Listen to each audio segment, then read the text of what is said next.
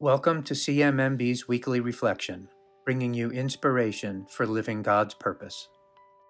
Today, to celebrate Easter, we will read a special Easter reflection written by Father Michael Hilbert, Associate Pastor at St. Ignatius Loyola, in New York City, and CMMB board member.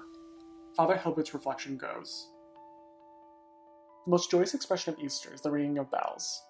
To wake up on Easter morning to the swelling of church bells touches the heart and lifts the soul. I like to read Edgar Allan Poe's poem, The Bells, in its euphony to the swinging and the ringing of the bells, bells, bells, of the bells, bells, bells, bells, bells, bells, bells, to the rhyming and the chiming of the bells. In many ways, we human beings are like bells. Let me name a few of those ways. First, our shape. When bell makers describe a bell, they speak of its crown and lip, its head and mouth, its shoulder and waist.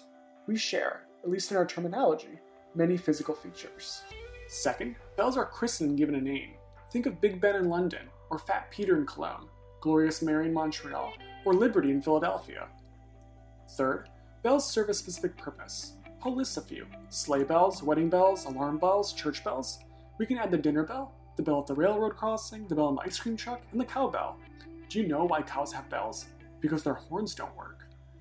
Bells call out to people, to work or to stop working, for battle, for peace, to warn of danger, to sound an alarm, to announce a death, to proclaim liberty, to celebrate joy, to tell time, to make music. And on Easter, the bells call us to the great celebration of the resurrection. Fourth, bells, like people, are very strong but also very fragile. It might be made of bronze or iron, but if you strike it the wrong way, it might crack. Ah, the powerful, vulnerable, wounded Liberty Bell. Finally, bells are empty inside. They have to have a hollowness in order to have a fullness.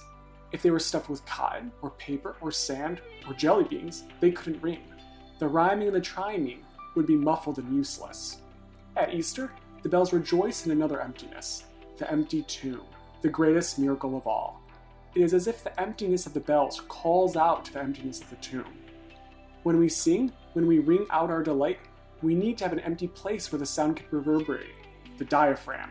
We breathe deep to open up the hollow space in our bodies, to fill it with the good spirit. In this same way, we Christians allow the joy of the Lord to fill our emptiness, stir excitement and anticipation of good things wherever we go. The risen Lord is the one who is always doing a new thing, and his mercies never come to an end. They are new every morning. Happy Easter. Thank you for joining us this week for our CMMB Weekly Reflection. Our hosts are Alex Haladic and Luke Doherty. CMMB Weekly Reflection is produced by Elena Solana and Yanut Gatan. Subscribe to us on Apple Podcasts, Spotify, or wherever you get your podcasts, and please leave us a rating and review. Learn more about our life saving work online at cmmb.org and connect with us on Facebook, Instagram, Twitter, and LinkedIn.